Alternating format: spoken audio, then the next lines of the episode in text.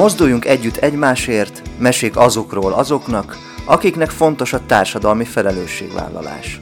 Műsorunk termékmegjelenítést tartalmaz. A Mozduljunk Együtt Egymásért című műsorunkat hallhatjátok, ahova mindig olyan kedves vendéget hívunk, akinek fontos a társadalmi felelősségvállalás, illetve aki életével valamilyen példát mutat számunkra. Szeretettel köszöntöm a stúdióban technikus kollégámat, Cserkuti Pétert, én Tálos Mónika vagyok. Ne feledjétek el, hogy műsorunk interaktív, hogy várjuk ma is kérdéseiteket a vendégünkhöz.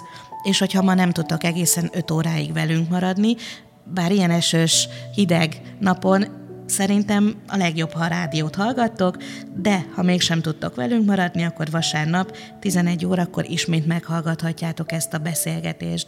No hát ki is a mai vendégünk, nem más, mint Ivanova Daniella, újságíró, blogger, énekesnő. Daniella egyébként egy régi álmát valósította meg, kétlaki életet él, Magyarország és Spanyolország között ingázik. No, de hogy hogyan is került Spanyolországba, Alicante-ba, erről is fogunk majd vele beszélgetni. Szia, Dancsi, üdvözöllek a stúdióban, köszönöm szépen, hogy elfogadtad a meghívásunkat. Kedves hallgatókat, és én is köszönöm a meghívást, nagyon örülök, hogy itt lehetek. Mi is nagyon örülünk, és hogy pont itthon vagy, el tudtunk úgymond kapni, és be tudtunk rángatni a stúdióba. Mesélj egy picit, hogy hogy telt a mai napod, mit csináltál? Igazából lelkileg készültem erre a beszélgetésre, nagyon-nagyon vártam. Hát az esős idő egy picit így elszomorított, de legalább egy picit fel tudunk üdülni ezután a nagy hőség után, ami volt. Úgyhogy köszönöm, nagyon, nagyon jó minden pillanatát, élvezem annak, hogy itt vagyok. Ugye úgy mutattalak be, hogy újságíró, blogger, igen, és énekesnő. Jó a sorrend? Ez mindig változik a sorrend egyébként, de most abszolút igen, így prioritás szempontjából teljesen jól osztottad fel. Akkor mesélj egy kicsit erről a 3 területről. Mind a 3 így szerves része az életemnek, illetve hát amivel kiegészíteném, az az utazás, de ezt majd fogjuk érinteni úgyis. És az újságírás, az a szakmám, nagyon régóta már, hála Istennek. Az éneklés, azt hobbinak mondanám, de mégis olyan, hát annál közelebb áll hozzá, mint hogy hobbi legyen csak. Viszont mióta volt a Covid, azóta nekem is egy picit így visszavettem ebből. Ez nem azt jelenti, hogy nem énekelek, csak nincs annyi fellépésem, mint volt. De azóta megtanultam ukulelézni, és borzasztóan lelkes vagyok. Már van 3 ukulelém. Úgyhogy a zene iránti szenvedély azóta is megvan. Az újságírás az napi 8 óra munka, az imádom egyébként, tehát nem is mondanám munkának. Nyilván vannak nehézségei, mint mindennek, de inkább kihívásnak mondanám. És a bloggerkedés most már átment picit videózásba. Most a TikTok az, ami nagyon megy, és azt én is próbálom kihasználni a lehetőségeket, amik benne rejlenek, mert szerintem vannak. Úgyhogy inkább most ilyen videós tartalmakat szoktam gyártani, és a Facebookon még megvan a blogom, és arra pedig írok, hogyha még van plusz kapacitásom, ugye a sok cikk után még írni, de inkább a videó, amire most ráálltam jobban. Hogy jött az életedbe az újságírás? Hogy kezdődött? Fú, hát 15 éves voltam, amikor az első gyakornoki állásomat megkaptam. Az még nagyon ilyen kis gyerekcipőben járt, viszont írni mindig is szerettem nagyon, és azóta írok. Azt mondanám, hogy egy ilyen 6-7 éve foglalkozom vele komolyabban, és mostanság az utóbbi években lettem nagybetűs újságíró, nem is tudom, hogy mondjam. Inkább úgy mondanám, hogy ugye napi szinten ezzel foglalkozom, és ezt tölti ki az életem. Meg most már szerkesztő is vagyok, szóval nagyon, nagyon imádom, nagyon szeretem, és fejlődök, úgy érzem, mert rengeteg kihívás van benne, és nem egy könnyű szakma, én azt gondolom. Jól tudom, hogy egy online újságnál helyezkedtél el? Jól tudod, igen, a Családbarát Országnak a hivatalos weboldala a család.hu, náluk dolgozom, illetve a Képmás magazinnak szoktam még írni. Úgyhogy van nyomtatott, meg van online része is a munkámnak, úgyhogy ez az izgalmas benne szerintem. És szerintem ezért is teheted meg azt, hogy utazgatsz, hogy nem vagy egy helyhez kötve, hiszen ugye online tudsz dolgozni. Így van. Igen, ez egy nagyon nagy előnye, egy nagy szabadság. Volt egyébként, vagy van egyébként a családotokban olyan, aki szintén az újságírással foglalkozott, illetve művész ember, hiszen a művészet is nagyon fontos szerepet tölt be az életedben. Igen, így van. Nincs konkrétan ilyen családtagom. A nagymamám az, aki mindig is ilyen humán beállítottságú volt, és nagyon ügyes volt nyelvtamból, irodalomból, tehát hogy úgymond talán tőle örököltem ezt a fajta kommunikációs készséget, de mondjuk ez a család minden tagjára jellemző egyébként. És a művészet? A művészet, hát a zene az mindenkinek a szerelme a családban, viszont aki egy picit komolyabban foglalkozik vele, az csak én vagyok. De hát ez annyira nagy szerelem, hogyha szerintem azt mondanák, hogy hagyjam abba, én akkor sem hagynám abba, úgyhogy... Ugye azt tudnotok kell Danielláról, hogy kerekesszékesként éli a mindennapjait, de ez egyáltalán nem vet téged vissza a mindennapokban, sőt, én azt gondolom, hogy mindent megcsinálsz, amit úgymond egy épp embertársunk. Uh-huh. Jól látom? Én is úgy érzem, igen. A hegymászás az kimarad, de valahogy túlélem, hogy az nincs benne. Mesélsz egy picit arról, hogyha lehet, hogy miért kerültél te kerekesszékbe? Persze. Ez egy genetikai betegség, üvegcsontbetegségnek hívják. Most már egyébként többet tudnak róla, tehát több információ áll a rendelkezésünkre, de amikor én születtem, akkor még nagyon kevés, tehát még az orvosok is kevésbé hallottak róla. Ez végül is a csontritkuláshoz hasonlítható, viszont genetikai és súlyosabb azért, mint egy csontritkulás. Ez gyakori csonttörésekkel jár. Többségében ez a fő motívuma idézőjelben, úgyhogy ebből kifolyólag vagyok kerekesszékes. Akkor jól gondolom, hogy neked is voltak kéztöréseid, lábtöréseid. Nekem lábtöréseim voltak csak. Meg hát azon kívül minden. Szinte, de a karom az nem, hála Istennek, az mindig erős volt. Nincs erre magyarázat, hogy most akkor mindenki más, minden üvegcsontbeteg más. Van, aki tud járni, van, aki feküdni tud csak. Tehát ez egy olyan széles spektrum, hogy igen, változó abszolút az állapot. No, térjünk vissza akkor a másik szerelmedhez, a zenéhez, hiszen énekesnő is vagy, gyönyörű hanggal. Volt szerencsém nekem is több koncerteden ott lenni. Az éneklés mikor került a képbe? Az is pici koromba, fiatal koromba, vagy nem is tudom, hogy mondjam. Viszont ott a lámpaláz az nagyon úgy visszatartott nagyon-nagyon sokáig. És ilyen 13-14 évesen kezdtem el énekelni, de szerintem ilyen 24-5 körül kezdtem el úgy kibontakozni a zenében. Talán pont akkor, amikor tőletek kaptam lehetőséget, és általatok is fel tudtam lépni, és a rutin meg az évek, ahogy szokták mondani, kinyitotta ezt a kaput bennem, és azóta sokkal nyitottabb vagyok, és azért is tanultam meg zenélni, hogy ne csak az énekhangom legyen a hangszerem, hanem tényleg legyen egy hangszer, amin tudok játszani, és ezt Spanyolországban is szeretném kiaknázni, ezt a lehetőséget majd. Ezek szerint vonz a színpad. Abszolút, igen. Mikor volt az első fellépésed?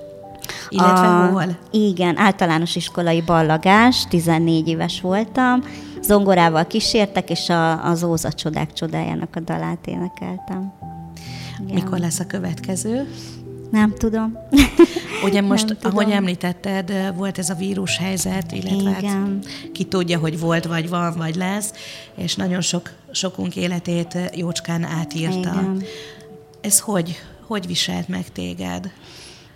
Zenei szempontból, vagy általánosságban? Ez először zenei szempontból. Zenei szempontból próbáltam... úgymond elvetni a magokat. Tehát nem volt lehetőségem fellépni, viszont arra, hogy megtanuljak egy új hangszeren játszani, nagyon jó volt. Akkor jött az ötlet, amikor így bezárkoztunk? Igen. Ki tudja, lehet, hogy eszembe se jutott volna, hogy ezt csináljam. Illetve online nagyon sok élőt tartottam, és ott zenélgettem, szóval más formában, más minőségben, de azért folytattam a zenélést. Viszont azt a színpadi rutint, amit a 2 év most elvett tőlem, vagy hát ugye nem volt lehetőség, azt most pótolni kell, és újra kell, és kint viszont a nulláról építkezem föl, mert ott ugye senki nem tudja rólam, hogy én énekelek, nincs az, ami itthon, hogy azért már voltak fellépések, úgyhogy ott kezdődik előről az út, de nem baj, mert ez az izgalma szerintem. Említetted, hogy megtanultál hangszeren játszani, miért pont az ukulele? Én gitáron szerettem volna, de mivel kisebb vagyok az átlagnál a betegségem miatt, ezért nagyobb volt a gitár, mint én. Aha.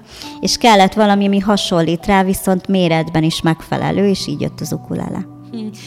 És teljesen autodidakta módon tanultál meg, vagy volt esetleg segítséged? Autodidakta, igen, teljesen. Hát a YouTube az jó barátunk, onnan lestem el a különböző ilyen praktikákat. Mennyi időbe telt? Másfél év kellett. De még mindig, hát gyakorolni kell nagyon sokat, igen. És akkor nem gondoltál rá, hogy esetleg nem csak ilyen 1-2 perces videókat teszel fel, ahol énekelsz, vagy ahol zenélsz, hanem akár online egy koncertet is meghirdetsz? Gondoltam erre, de most már személyesen. Tehát, hogy a következő koncert, amit szeretnék majd készíteni, vagy megszervezni, azt már egy ilyen ukulele akusztikus verzióban képzelem el.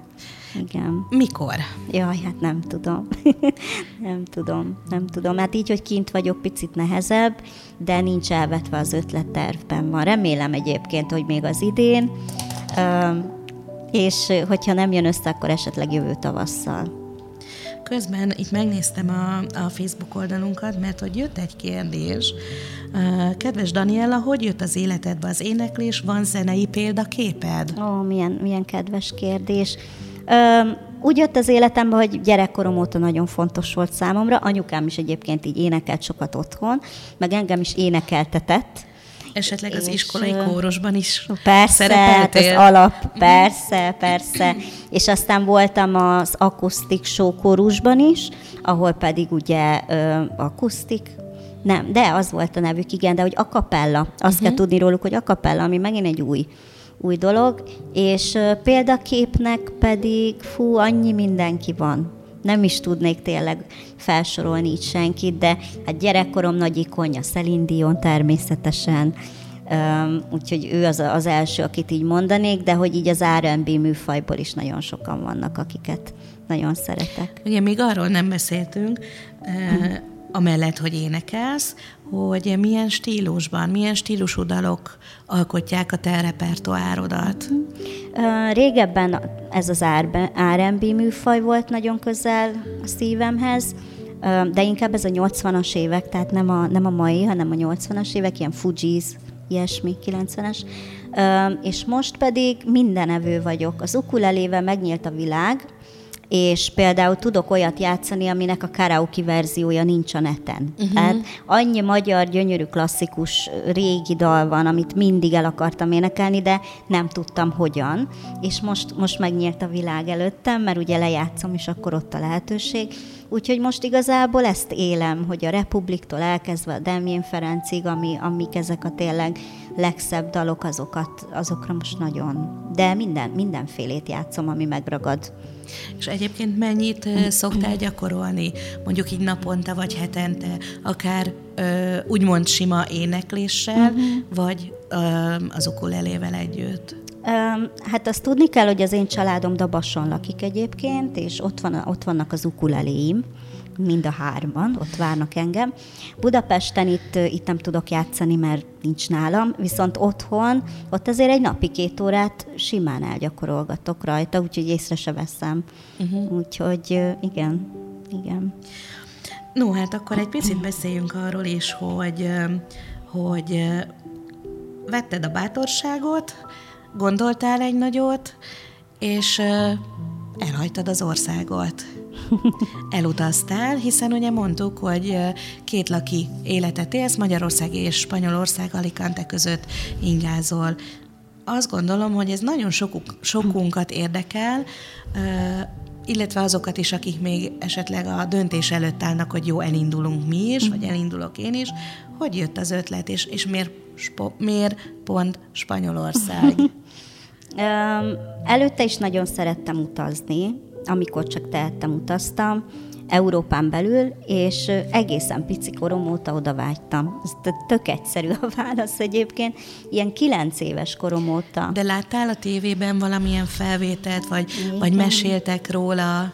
Igen, én a dél-amerikai szappanoperákon nőttem fel, nem tudom, ezt szerintem sokat elmond, és hát nekem Mexikó és Dél-Amerika volt a kiindulási pont, az egy picit távoli álomnak tűnt, és akkor mi van Európában, ami hasonlít rá, Spanyolország.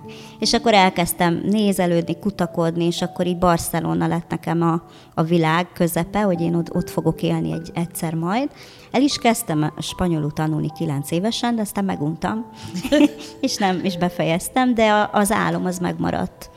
És csak váratott magára, mikor, hogyan, és mivel párkapcsolatban voltam, majdnem 10 évig, ezáltal csak így együtt utazgattunk, de nem merült fel az, hogy én kiköltözzek vele egyedül bárhogy, és amikor vége lett ennek a kapcsolatnak, úgy voltam vele, hogy jó, akkor tényleg ez a tipikus példa, hogy akkor limonádét csinálunk a citromból, legyen valami pozitív kimenetele ennek a helyzetnek, és akkor valóra váltottam azt az álmomat 30 évesen, hogy na, akkor most menjünk tényleg. És nem Barcelona lett belőle, de nagyon közel vagyok Barcelonához. Együtt voltatok Spanyolországban? Voltunk Barcelonában, én 2-3-szor voltam ott, tehát hogy eljutottam, és ott is találhattam volna biztos lehetőséget, de nagyon drágának találtam, költségesnek, és akkor ezért Alicante-re esett a választásom. Tehát amikor... Tehát úgy indultál el, hogy körbenéztél. Így van. Ezek szerint, hogy a pénztárcához képest hol tudnál letelepedni. Igen. Nagy bátorság kellett az első lépéshez? Igen, főleg azért, mert Alicante-ról sose hallottam előtte. Tehát gyakorlatilag megnéztem, hogy melyik fapados... A fapados szolgáltatás, vagy hogy mondjam, ott a légitársaságnál... hova megy Spanyolországon belül repülő, és ott volt, hogy Alicante, tehát mi az az Alicante? És akkor megnézem, tenger, úristen, van ott tenger, hát akkor menni kell, hát ez szuper. De semmit nem tudtam róla. Láttam ott a Google utcaképbe, ott körbenézegettem, mondom, szép a kikötő, úgy tűnik, mintha akadálymentes lenne, és hát így, de nagyon féltem. Nagyon féltem, hát nem tudtam, hogy mi fog velem történni, hogy mi lesz. Otthon mit szóltak hozzá, mikor előálltál az ötleteddel, hogy család, utazom? Ők örültek, mondták, menj kislányom. Tényleg, ők tudták, hogy én állandóan megyek, hogy én erre készülök. Már 20 évesen is volt, hogy Dániában éltem fél évet, tehát ott én már ezt egyszer... előttem ezt a dolgot, és amikor én mondtam az anyukámnak... Egyébként, bocsáss meg, hogy a szabadba vágok, a főiskolai tanulmányaidhoz köthető? Esetleg a dániai utad? Gimis ösztöndíj volt, igen. És fél évet voltál ki? Fél évet voltam, igen. Úgyhogy ott az első sokkon keresztül ment a család akkoriban, és most meg úgy mondták, hogy nyugodtan menjél, és amikor mondtam anyukámnak, hogy de hát én nagyon félek, mert mi van, ha valami történik, és még ő mondta, hogy dehogy fog menjen, minden rendben lesz. Támogattak, és melletted álltak. Abszolút. Tesód mit szólt hozzá? Ő is nagyon, mindenki, a nagyitól elkezd az egész család, a barátok, mindenki úgy volt vele, hogy tudják, hogy mennyire nagy álom volt ez nekem évtizedek óta gyakorlatilag. Akkor most eljött az idő. Mesélj, légy szíves, arról a folyamatról, ami onnantól kezdődik, hogy oké, elmegyek, elindulok, Alicante, odáig, hogy Jézusom, itt vagyok a repülőtéren, megérkeztem. Igen. Hogy zajlott ez a folyamat? Mit kellett közben elintézned, utána nézned, a szállás, a kiutazás, a segítők? Igen. Hát leszálltam a repülőről, kimentem a repülőtér elé, és kitört a frász, majdnem visszaszálltam a következő gépre, hogy akkor visszamegyek. Viszont elkezdtem vlogolni, csináltam videókat, és olyan érzésem volt, mintha ott lennének velem a nézők, vagy a követők, egy picit az úgy segített. És az volt az első, hogy egy kinti mozgássérült egyesülettel felvettem a kapcsolatot alapítvánnyal, akiknek volt szállítószolgálata, és nekik szóltam, hogyha megoldható, jöjjenek értem, és vigyenek el a szállásra. És akkor ők már vártak a repülőtéren. Igen, de nem találtuk meg egymást, mert nem beszéltem spanyolul, ő angolul, és össze-vissza kavírnyáztunk, de aztán sikerült végül, és hát negyed annyi összegért vittem, mintha taxival mentem volna. Aztán kiszálltam, az Airbnb-n kerestem lakást, ugye ez egy applikáció, ahol lehet szálláshelyet találni, le volt 1 hónapra foglalva, és kiszálltam, és az Alicante legszegényebb negyede volt, olyan volt, mint a dél-amerikai filmekben, amikor a kisfiúk ott az utcán pólóba, vagy félmeztelenül játszanak. Te akartad a szappanoperát. Megjött, igen. De megijedtem, mert nagyon szokatlannak találtam, és ott is kitört rajtam a pánik, de akkor lejött az a hölgy, aki a szállás volt, hatalmas vigyorral az arcán. Hát mondom, ha ő ilyen boldog, akkor annyira csak nincs gáz, nagy gáz. És akkor onnantól kezdve már történelem. Tehát ott bementem az ajtón, és ott éreztem, hogy megérkeztem. Hogy hazaértél? Aha, valami olyasmi, igen. Nagyon sok szálláshelyet néztél meg? Még itthon? Ez volt az első, amit feldobott. Tehát, hogy itt olyan mázli is volt a háttérben, vagy a csillagok úgy álltak. Ez volt az első, egy cica volt a képen, mondom, kis cica, akkor az jó lesz. Imádom a cicákat. És beszélgettem a nővel, és egyszerűen azt éreztem, hogy itt minden rendben lesz. Mert volt egy nagyon jó előérzetem, és tényleg így lett. És bejött. Hát az igen, de hogy mennyire bejött, tehát nem is gondoltam volna, hogy azóta olyan szoros barátok lettünk a hölgyel, hogy konkrétan már ilyen családtagként. Tehát. De akkor a mai napig is ott laksz. Így van. A hölgynél, tehát amikor igen. visszamész nem sokára, akkor oda fogsz így hazamenni. Van. Igen. Ugye említetted, hogy nem volt még nyelvtudásod, spanyol nyelvtudásod, angol nyelvtudás volt, de azt sem igazán használtad, így tehát van. Fel kellett eleveníteni. Pontosan. Hogy teltek az első napok így? Hát vért izzadtam, hogy őszinte legyek. Az első 2 hét az nagyon nehéz volt. Harmadik hétnél volt egy nagyon nagy mélypont, egyedül voltam, senkit nem ismertem, nem volt ott a család. És akkor azon valahogy így túllendültem, és az 1 hónapból 4 hónap lett akkor.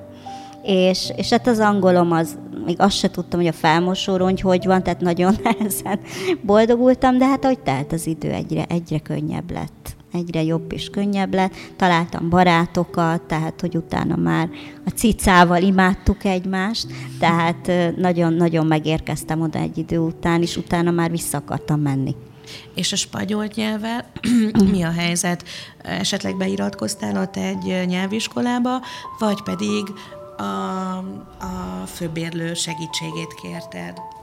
Beiratkoztam, igen, ott van egy hát bevándorlóknak tulajdonképpen egy díjmentes lehetőség, lehet járni.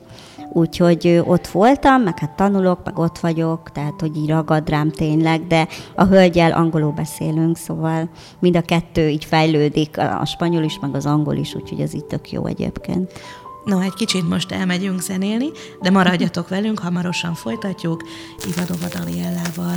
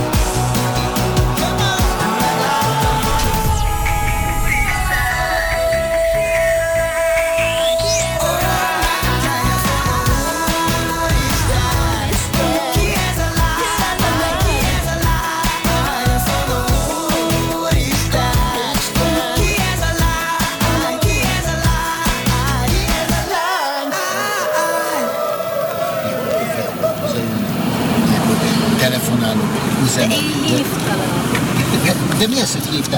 El kell érni. Én meg nem néztem az órát. El kell érni engem. És már is itt vagyunk. Sziasztok, kedves Open Rádió hallgatók. Remélem, hogy ezen a héten is olyan sokan vagytok itt velünk, mint múlt héten. A mai vendégünk Ivanova Daniella, újságíró, blogger, énekesnő. No, hát folytassuk. Dancsi ott, ahol befejeztük, vagyis ott, hogy elutaztál Spanyolországba, Alicantéba, és új életet kezdtél.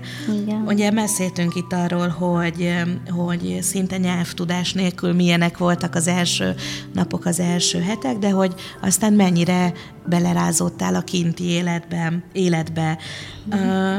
Mit csináltál az első 3 hét után? Mert azt mondtad, hogy ugye meg kellett ott mindent szokni, voltak azért mélypontok az életedben, de hogy felálltál, talpra álltál, és nem futamodtál meg, maradtál. Szerencsére. Egyébként az hozzátartozik az igazsághoz, hogy sokszor van ilyen mélypont, tehát nem egyszer van, hanem sokszor. Szerintem mindenki, aki külföldön él, azért többször szembesül azzal, hogy azért csak magányosabb, csak külföldi, tehát hogy más, igen. Viszont miután ennek a mélypontnak vége lett, és akkor felocsúttam, elkezdtem keresni különböző lehetőségeket. Például nagyon sok olyan közösség van, ami kifejezetten külföldieknek szól. Mindenféle nemzetközi csapat, nagyon szuper programok, kirándulás, közös zenélés, és oda azt kikerestem, hova lehet menni, és akkor oda elmentem, és ott ismerkedtem meg emberekkel. Ezek elsősorban mondjuk ilyen magyar társaságok, csapatok voltak, vagy inkább külföldiek? Külföldi, csak külföldi, igen. A kint élő magyarokat nem is kerestél meg? De 1-2 emberrel kint is tartottam a kapcsolatot, az nagyon-nagyon jó volt, de egyébként többségében 95%-ban külföldiek. És spanyolok nem nagyon voltak ott, tehát az angolom az úgy tök jól fejlődött, de a spanyolom az így nem annyira. De lett ott mindenféle nációból, amerikai, ázsiai, fantasztikus, hogy milyen élmény és tanulság ilyen emberekkel találkozni. És a mai napig is összejártok, tartjátok a kapcsolatot? Igen, meg hát van köztük, aki közben elment Alicantéból, jöttek új emberek, tehát hogy kicsit cserélődik, meg higul úgymond ez a csapat, de mindig vannak új emberek, úgyhogy nagyon izgalmas szerintem, igen. Találtál mondjuk olyan barátokat, akivel ilyen napi szinten tartjátok a kapcsolatot? Olyan, hogy napi szinten nem, akivel lakom a néni, vele a legszorosabb, illetve az ő családjával a legszorosabb, a lakótársammal, aki ott lakik, vele szoktunk telefonon beszélni, spanyolul, gondolhatod. Na mindegy. De ő sem spanyol, ugye? Ők mind görögök, ez a vicces az egészben, hogy ők mind görögök, de ott élnek, úgyhogy ők tökéletesen beszélnek spanyolul. És viszont angolul meg nem mindenki a családban, és akkor általában ott rá vagyok kényszerítve, és itt a nemzetközi csapatban pedig tényleg ők ilyen világjáró emberek. Aki Amerikából jött, ő visszament Amerikába, aki ott volt, most elment Balira például. Szóval ott tényleg ezzel számolni kell, hogy aki ott van, az utána visszamegy, elmegy, nem tudom hova megy. Úgyhogy így fix emberek egyelőre nincsenek, de hogyha visszamentem, akkor törekedni fogok rá. De a kétlaki élet az nem segít. Tehát, hogy az nehezíti a helyzetet, mert egyik életben sem vagyok itt maximálisan, megy nélkülem az élet, hol az egyik helyen, hol a másik helyen, és akkor így nehezebb tartós barátságokat kialakítani, igen. Ugye említetted a mélypontokat, hogy azok is vannak, bizony. No, ilyenkor kihez tudsz fordulni? Anyukámhoz. A legjobb barátnőmhöz. Szia, Zsuzsi, ha hallgatsz. Bocsánat. Szia, Zsuzsi. és a nénihez, aki kint van. Ő a második anyukám, és most volt egy nagyon erős mélypontom, mielőtt hazajöttem. Tényleg egyszerűen semmi nem jött össze. És akkor én kitaláltam, hogy én akkor most hazajövök, már akkor fussunk el a problémák elől. Ez akár munka, minden. Ott magánélet, munka, az, hogy tényleg egyedül vagyok, tehát sokkal rosszabbul élek meg dolgokat, mert nincs akkora támogatói közegem, és akkor én olyan vagyok, hogy akkor csapott papot és megyek, ugyebár. És akkor ez a néni segített át, és mondta, hogy nem ez a megoldás, hogy mindig rohanunk a problémák elől, mert azok mennek velünk, bárhova is megyünk. Milyen igaza van. És hogy nem az a megoldás, hogy haza anyucihoz, apucihoz, család mögé, hanem tessék egyedül megoldani. És mondom, rendben. És akkor ott maradtam, és megoldottam egyedül. És kilábaltál. Kilábaltam, és olyan sikerélmény volt, hogy, mert érdekes volt, anyukám mondta, hogy gyere haza, kislányom, itt vagyunk. Ő viszont mondta, hogy maradj itt, és tanulj meg egyedül boldogulni. És akkor végül úgy döntöttem. Az egyik oldal és a másik oldal, a jó és a rossz ül a válladon, és próbál hogy meggyőzni. Akkor melyik legyen, mert mindenki a legjobbat akarta, mind a ketten, de hogy nekem kellett eldöntenem, hogy szerintem mi a legjobb megoldás, és úgy döntöttem, hogy harcolok. Nehéz volt meghozni ezt a döntést? Nagyon, mert minden vágyam az volt, hogy hazamenjek anyukám karjaiba, és a kis szobámba. Háttér. Igen, és ne kelljen egyedül küzdenem. De amikor sikerült, és elkezdtem lépésről lépésre minden problémát megoldani, az valami frenetikus élmény volt, hogy de jó, akkor én ezt meg tudtam egyedül csinálni. Erősebbé váltál ettől? Igen, sokkal. Mert most már hiszek abban, hogy máskor is menni fog. Igen. Hogyan? Nem, ezt még nem kérdezem meg. Inkább arról mesélj, hogy... Ugye kint is, Alicante-ban is dolgozol, hiszen az online újságírás nem áll meg, tehát hogy teljesen mindegy, hogy éppen a szobádban ülsz, és ott pötyögöd a gépen a cikkeket, vagy kint a tengerparton. Egy-egy munkás nap után, vagy amikor végeztél a munkáddal, mit csináltál? Munka közben is élek, tehát hogy én osztom be az időmet, mennyi cikket, hogyan, mikor, stb.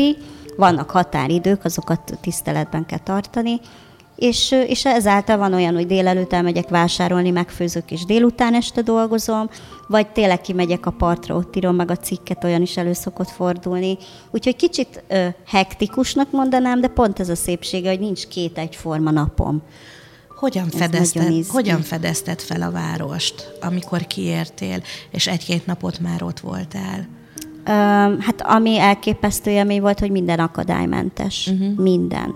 Minden épület, 90%, gyógyszertártól elkezdve, tehát hogy elképesztő szabadságot éreztem fizikai értelemben, viszont mentálisan nem, mert nem tudtam magam kifejezni. Tehát olyan nagyon érdekes volt, hogy Magyarországon kommunikációban vagyok szabad, és fizikailag nem. Ott fizikailag voltam szabad, viszont kommunikációban nem, de hát utóbbin lehet segíteni, ugyebár. Igen. És úgy fedeztem fel, hogy csodájára jártam az egésznek, hogy minden akadálymentes volt, fantasztikus. Hát Magyarország után akkor ebbe belecsöppenni nem kis élmény lehetett. Így van, igen. Hogyan fedezted fel a várost? Hogyan találtál meg helyeket? Hogy hova érdemes elmenni? Mit érdemes megnézni? Alicante kisváros, Debrecen nagyságú, tehát Budapesthez képest kicsi. Úgyhogy viszonylag hamar körbe tudtam járni, megismerni a centrumot, és hát ott térképpel próbáltam online eligazodni mindig, illetve hogy ismertem meg a többieket, ők is mutattak helyeket.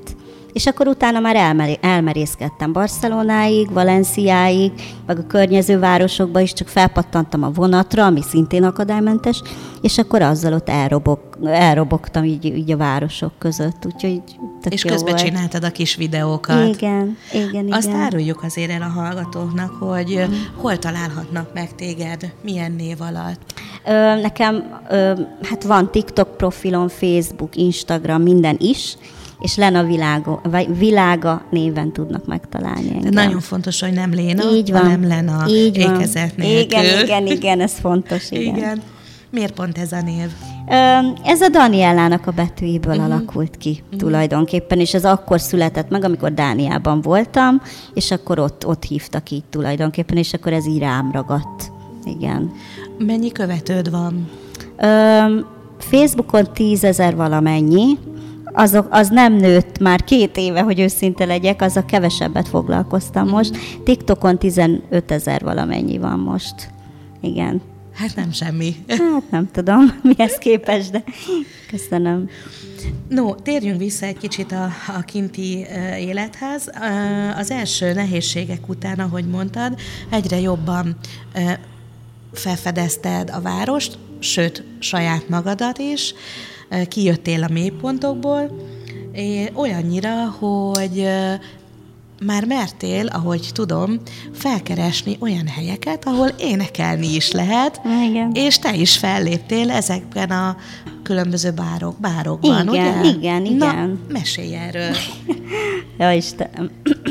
Jazzklub volt egyébként, és felhívogattam 6-7-8 helyet Alicante-ban, leírtam papírra spanyolul, hogy mit kell mondani, és felolvastam. Aha. Persze, amikor visszakérdeztek, akkor már meg voltam lőve, de azért próbáltam elmondani. És akkor a 6-ból egy mondta azt, hogy gyere, nézzük meg. És akkor elmentem, és ott egy néhány alkalommal, ugye 4 hónapot voltam kint, tehát annyira nem sokat. Ez az első etap volt, uh-huh. Igen, akkor olyan nagyon lázban voltam, és akkor ott voltak fellépések, ilyen kis pici fellépések, de volt, hogy már annyi emberrel megismerkedtem, hogy mondjuk egy ilyen 10-12 embert már el tudtam vinni, hogy megnézzenek. Fantasztikus volt. Igen, és azóta pedig komolyabb törekvéseim is vannak, mert ott megtaláltam egy olyan csapatot, ahol minden pénteken van ilyen örömzene, uh-huh. és mindenki hozza a hangszerét, és szabadon lehet egymásnak játszani, uh-huh. és most az ukulelével az a tervem, hogy ott beépülök. A 3 közül egyet viszel magaddal. Igen, végre. Igen. Hogyan fogadtak? Milyen volt az első fellépésed? A Beszáme Múcsot énekeltem direkt azért, hogy jó benyomást tegyek uh-huh. rájuk. Úgy voltam vele, hogy nálunk is, ha valaki magyarul énekelne, az a szívünknek nagyon, nagyon szép lenne. Úgyhogy itt is nagyon-nagyon jól fogadták tényleg, és örültek neki. Azóta egyébként rendszeresen karaoke-znek. Énekeltek veled együtt? Persze. Meg ott azért az elején bemutatkoztam picit spanyolul, azt is fejből megtanultam, hogy ugye úgy legyen. És azóta karaoke-zni szoktunk uh-huh. járni, szóval így a zene ott sokkal aktívabban az életem része, mint itt egyébként, nagyon érdekes. Mi történt az első 4 hónap végén? Hazajöttem. Így is tervezted, hogy 4 hónapot maradsz kint? Nem, egyet terveztem. Uh-huh. És 4 hónap után így hazajöttem, hiányzott mindenki azért, uh-huh. és hát el kellett gondolkodni, hogy hoppát, ez most nagyon jól sikerült, akkor most hogyan tovább? Hát nem arról volt szó, hogy én ott fogok élni, csak körülnézek. És akkor volt egy ilyen nagy vízválaszt, hogy el kéne dönteni, mert lehet, hogy ez mégiscsak nagyon jó lesz nekem, és mégiscsak ott fel kéne építeni egy életet. Úgyhogy vissza-vissza jártam, aztán jött a Covid. És itthon ragadtam, és akkor fogalmazódott meg bennem, hogy szerintem én kiköltözöm. Uh-huh. Hogy hiányzik a kinti élet. Nagyon. Mi hiányzott elsősorban? Ami most nagyon hiányzik, az a szobám, ami tök érdekes. Hogy az, úgy tekintek rá, hogy az otthonom, az én kis szobám. De hát a tenger illata, akkor az a mentalitás, ami ott van, a szabadság, amiről már meséltem neked, és a hallgatóknak. Tehát... az egy olyan életérzés, amit nem is nagyon lehet szavakba önteni. Azt akkor érzi az ember. Valahogy van egy ilyen felszabadult, örömteli, vidám hangulatot mindig. És hogy, ez... Hogy fogadtak külföldiként? Hát igen, ez egy érdekes kérdés, mert akár azt is kérdezheted volna, hogy kerekesszékesként, hogy de ott ez nem téma, tehát nem is érdekli őket a szó legjobb értelmében. Külföldiként érnek hátrányok azért, igen. Milyen hátrányok értek? Nagyon szorosan összezárnak a spanyolok, és kedvesek, közvetlenek, de csak addig, amíg nem akarsz nagyon bekerülni a csapatba, ott annyira már nem vesznek be.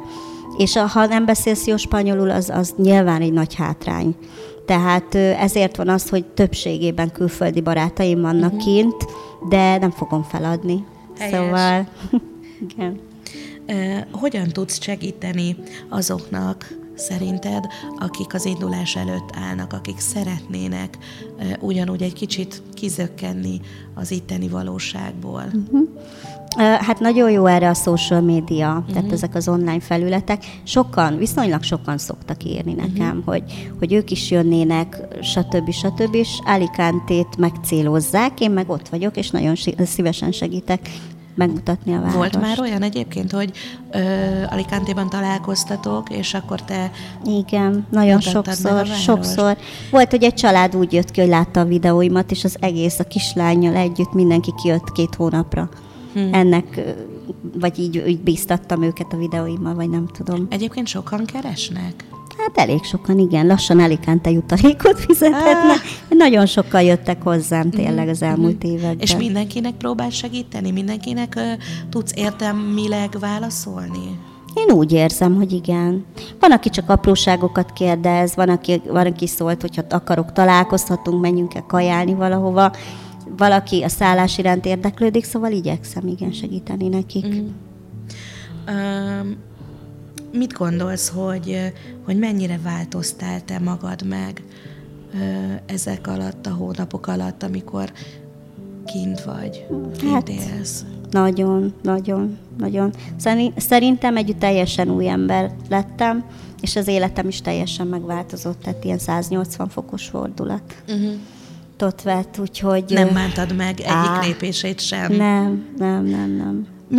Mik a közelebbi és mik a távolabbi célok, ha azt nézzük, hogy kint maradsz? Közeli és távoli is igazából az, hogy visszamegyek szeptembertől, ott elindulnak a mindennapok, ez nem egy nyaralás, ez fontos tudni, ezt mindig mondom. Eljárok iskolába, szeretnék tovább tanulni, ugye a spanyollal haladni, dolgozom, és ennyi gyakorlatilag barátokat szerezni, rengeteget zenélni, megtanulni a nyelvet, és ott felépíteni egy életet. Közben jött még egy kérdés. Szia, Daniella! Az utazásokon kívül mik szerepelnek még a bakancs listádon? Milyen jó az a kérdés. Úristen, mert ugye tudom. Ez is egy bakancslistás tétel volt, hogy te elmész és világot látsz. Igen. Most, ami a legközelebb áll hozzám, ilyen szempontból, mert most más nem jut eszembe, hogy a nagyikámnak lett egy bakancslistája. És az ő bakancslistáját teljesíteni, az van a bakancslistámon. Igen. És még szerepelnek azon a listán? Például most Pipacsmezőn sétált, akkor van egy olyan kívánsága, hogy egyszerűen csak a fűbe egy rétele szeretne feküdni, és neki a Kacsor Feri a nagy szerelme, ő egy mulatós zenét játszó énekes, és elvittük egy koncertre. Teljesen meglepetés volt, és meg közös kép is lett vele, úgyhogy szépen összeirogatja magának, hogy mire vágyik. De jó. Hány éves az Adikát? 82. Azt a mindenét. Igen. És hány étel van még, ami kipipálásra vár? Hát most én mondogatom neki, hogy találjon ki újakat. Picit néha így segíteni kell neki, hogy akkor mire rávezetni, hogy még mi az, amit szeretne. Úgyhogy most egyelőre várunk, hogy egyébként azt is láttam, hogy megvolt az első élőzése veled. Igen. Na, jobban élveztem, mint számítottam. De nagyon helyesek voltatok egyébként, ahogy mondtad a nagymamádnak, hogy hova kell nézni, igen. Hányan vannak, mit kérdezzenek. Igen, ő szerintem nagyon élvezte, nagyon hasonlítunk egymásra. Ő is régen ilyen csicsergős volt, szeretett szerepelni, úgyhogy be lehet vonni. Akkor ezt tőle örökölted. Abszolút. Én azt gondolom. Mesélj arról, hogy milyen úti célok vannak még a fejedben. Hát Görögország, az mindig is nagy szerelmem volt. Mióta görög háztartásban élek, azóta meg aztán végképp. Hát már néha értem, hogy miről beszélnek, nagyon durva, pedig nem is akarok megtanulni görögül. De oda nagyon-nagyon szeretnék eljutni, meg hát Amerika nekem nagyon, New York, meg a Dél-Amerika az még mindig, csak ott akadálymentesség szempontjából ott nagyon meg kellene szervezni, de az örök álom marad, és ki tudja, lehet, hogy tényleg egyszer. Ennek már utána néztél egyébként, hogy ott mennyire működik az akadálymentesítés? A nagyobb városokban, például Mexikóban meg van oldva, igen, tehát biztos, hogy tudnék olyan, vagy akár ilyen turista övezetekben is nyilván a turisták miatt jobban odafigyelnek erre, úgyhogy szerintem most már lennének lehetőségek, igen. Jól gondolom, hogy az utadon vagy? A helyeden vagy? Még nem, de már elindultam az irányba, már irányban állok, úgy érzem, igen. Milyen útravalót hozol otthonról? Milyen útravalót? Nem is tudom. Talán a kitartást tudnám mondani a leginkább, meg ami a Nagy Imre jellemző, meg mindenkire a családban, ez a nagyon pozitív hozzáállás, és nem tudom, valahogy ezek így mindenen átsegítenek, meg a humor. Nagy Imnak is hatalmas humorérzéke van, a tesómnak is, anyukámnak is, és valahogy a humor az mindig mindent megédesít, még a legnehezebb pillanatokat is. Fontos a hit a számodra egyébként? Igen, fontos. mindig is fontos volt, de egy picit letértem az útról, és a néni, akinél lakom, hívő. Uh-huh. Nincsenek véletlenek. Nincsenek. Keresztény, és gyülekezetbe szoktunk együtt járni, hatalmas buli, és ott is tanulom a spanyolt. Uh-huh. Ott ülök, hallgatom, amit ugye mond a pásztor, és akkor figyelek nagyon kikerekedett szemekkel, úgyhogy fantasztikus, igen. Ezt se gondoltam volna, hogy egy spanyol gyülekezetbe fogok járni az életem során, de igen, úgyhogy... Ha mondjuk egy 10-es listát felállítunk, és azt mondjuk, hogy amikor kimentél Spanyolországba, a spanyol tudásod volt mondjuk 1-es, nem mondjuk azt, hogy 0-as. -3. De 1-es. Akkor most hol vagy a listán? Hát, mondanám, hogy jól állok, de még nem. Most ott tartok, hogy mindent értek, de válaszolni nehezen tudok, de azért mondjuk egy 5-öst uh-huh. célozzunk meg. Uh-huh. És akkor remélem, hogy ez pár éven belül azért föl fog menni egy 7-8-ra. Úgyhogy... Családod volt már kint nálad? Volt, igen. És ez milyen érzés volt? Hát nagyon jó. Nekik annyira tetszett, hogy ők tervezik, hogy ott fogják a nyugdíjas életüket leélni. Megfertőzted őket. Abszolút. Meg a barátokat, mindenki volt már nálam. Szinte mindenki. Mm. Úgyhogy... Nem furcsa az, hogy a barátaid is itthon maradtak, illetve vannak olyan barátaid, akik szintén más országban élnek, hogy nem vagytok egy helyen, és hogy talán az a szoros barátság már nincs meg. Igen, ez egy picit nehéz, de inkább a karanténhoz tudnám hasonlítani, hogy nem tudunk találkozni, de online, telefonon tudjuk ugyanazt a minőségű barátságot fenntartani. Tehát persze tök jó lenne találkozni, megölelni egymást. Nehezebb, de nem lehetetlen. Tehát akik szoros barátaim, ők még mindig ugyanúgy a szoros barátaim. Tehát ez nem változott. Egy nehéz nap után, amikor letetted a munkát, akkor mivel töltekezel? Mi az, amiből meríted az erődet? Hát ez nagyon változó. Van, amikor az emberekből, hogy olyat ismerek meg kint. Van, amikor csak elmegyek sétálni egyedül, és nézem a tengert. Tengerből azért nagyon. Meg hát visszaadja az életörömömet. Tehát még szomorúan is érdemes oda lesétálni, szerintem. Sőt, meg hát a napsütés. Tehát ott tényleg majdnem mindig süt a nap. És hogyha van egy nagyon nehéz, stresszes, dolgos munkanap például, és csak kimegyek vásárolni, és akkor ránézek a pálmafákra, arra, hogy süt a nap, és ott kész. Ott már úgy megyek vissza, hogy jaj, de szép az élet. Szóval igen, az egész város, az nagyon, nagyon fel tud tölteni maga, ahogy vibrál, ahogy pezseg. Szóval igen. Ezt elárulom a hallgatóknak, hogy augusztus 29-én lesz a szülinapod. Egy szép kerek szám, és te másnap már utazol is vissza haza. Igen. Egy nagy szülinapi buliból mész az alicante-i nyüzsgő városba. Így van. Igen. Hogyan tervezed, meddig tervezel most kint maradni? Hát most karácsonyig mindenképp. Az a terv, hogy minden évben 2-szer jövök haza innentől kezdve, mert eddig 2 havonta jöttem, az nem volt olyan jó. Karácsony és nyár. Ezt a 2-t találtam ki, hogy így fogok. Említetted a beszélgetésünk során, hogy azért vannak jó és rossz tapasztalataid is. Melyek ezek a tapasztalatok? Ugye egyet-egyet már elmondtál, de gondolom, hogy nem csak egy. Alicante-ra gondolsz? Hát, a jó az végül is, amiket mondtam, az a nyitottság.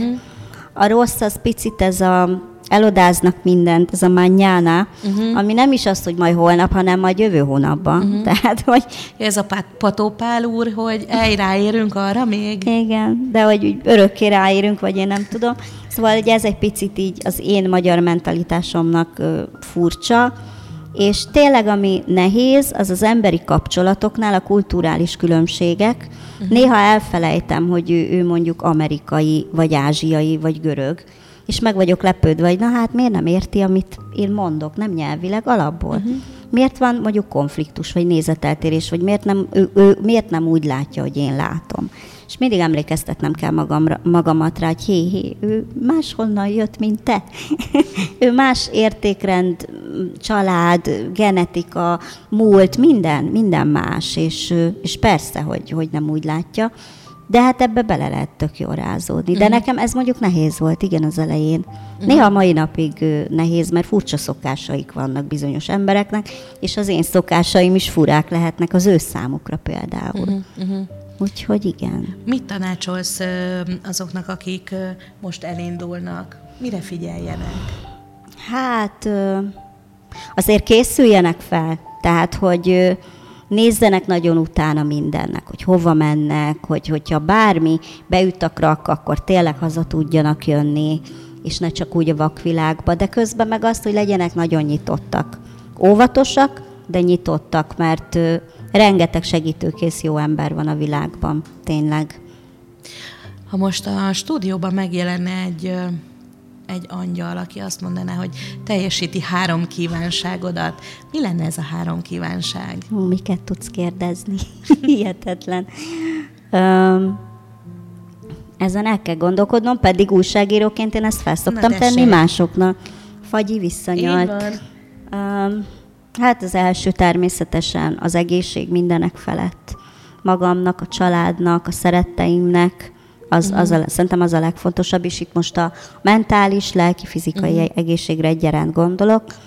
Akkor második, Jézusom, az biztos, hogy nincs közte, hogy ne legyek kerekesszékes, az sosincs közte. De tehát, érdekes, hogy az eszembe se jut. Aha. Erre mindig mások hívják fel a figyelmet, hogy az nem, nem, hát nekem az, hogy mondjuk legyen egy anyagi biztonság, amivel tudom támogatni a szeretteimet, meg tudom magamnak teremteni azt az életet, ami nem egy luxus élet, hanem pont ahhoz annyi kell csak, hogy biztonságban tudjak élni. És akkor a harmadik az meg... hogy megtaláljam életem párját. Igen, nehogy már elfelejtsem. Hát igen, persze. Az. Igen. Közben nagyon megy az időnk.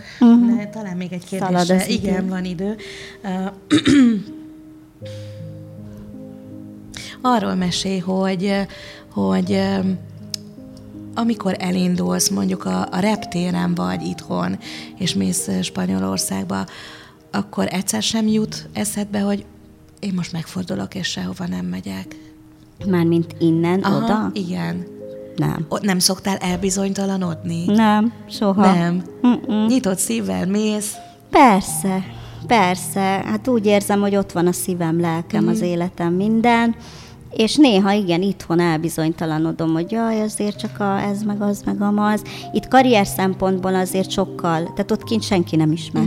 Ott senki nem tudja, hogy most van-e követőm, nincs-e követőm, mit csinálok, ott teljesen én csak a Dancsi vagyok. De ezt nem szoktad a tudomásukra hozni? Nem. De miért nem? Mert pont ezt tetszik, hogy ott nem tudják ezt rólam. Tehát itt van olyan, de még hogy... jobban megismerhetnének, nem? De én azt szeretném, hogy ez a lecsupaszított verzióm legyen, amikor tényleg csak nem a külső alap, amit látnak, hogy akkor most videók, ez az amaz, hanem hogy vajon úgy is szeretnek el, meg úgy is önmagamért, amilyen csak vagyok, a Dancsi. És ez egy tök nagy kihívás, ez egy tök jó dolog egyébként. A videóidat magyarul vagy angolul? Magyarul. Pont ezért, hogy külön válasszam ezt a kettőt. De amikor hazajövök, akkor egyrészt meglepődöm, hogy mondjuk felismernek az utcán, meg a felkérésektől, és akkor abban egy picit úgy jól lubickolni, mert szeretem, de utána olyan jó visszamenni a hétköznapi életbe. Ezt egyébként jó, hogy mondod, mert meg is akartam tőled kérdezni, hogy nagyon sokszor van az, hogy te egy-egy jó ügy mellé állsz, és adod a neved, adod a hangod, adod a jelenlétedet. Miért fontos neked az esélyegyenlőség, illetve az, hogy segítesz másoknak, másokon? Azért, mert egyébként nekem is annyira jól tud esni, amikor találok egy olyan videót, egy olyan cikket, aminél úgy érzem, hogy fú, ez nekem szól, igen, ez átsegít egy nehéz pillanaton, meg hát összehasonlítva Spanyolországgal itt annyi tennivaló lenne. És előtte is fontos volt az akadálymentesség, de most még inkább fontossá vált. Hát nagyon szépen köszönöm, hogy ma itt voltál velem a stúdióban, és megosztottad a gondolataidat, de egy utolsó búcsú gondolat még a tiéd. Szerintem tök jól lekerekítettem. Az akadálymentesség az nagyon fontos. Szellemi értelemben is, hogy a fejekben a hozzáállás, nyitottság, és fizikailag is, hogy tudjunk élni olyan szabadon, mint ahogy én élek Alicante-ban. Hát sok sikert neked, Dancsi. Köszönöm. Kívánom, hogy találd meg az utadat, és találd meg a nagy őt is hamarosan, és visszavárunk ide a stúdióban. Köszönöm, hogy ma velünk voltatok. Jövő héten kedden ismét találkozunk. Sziasztok!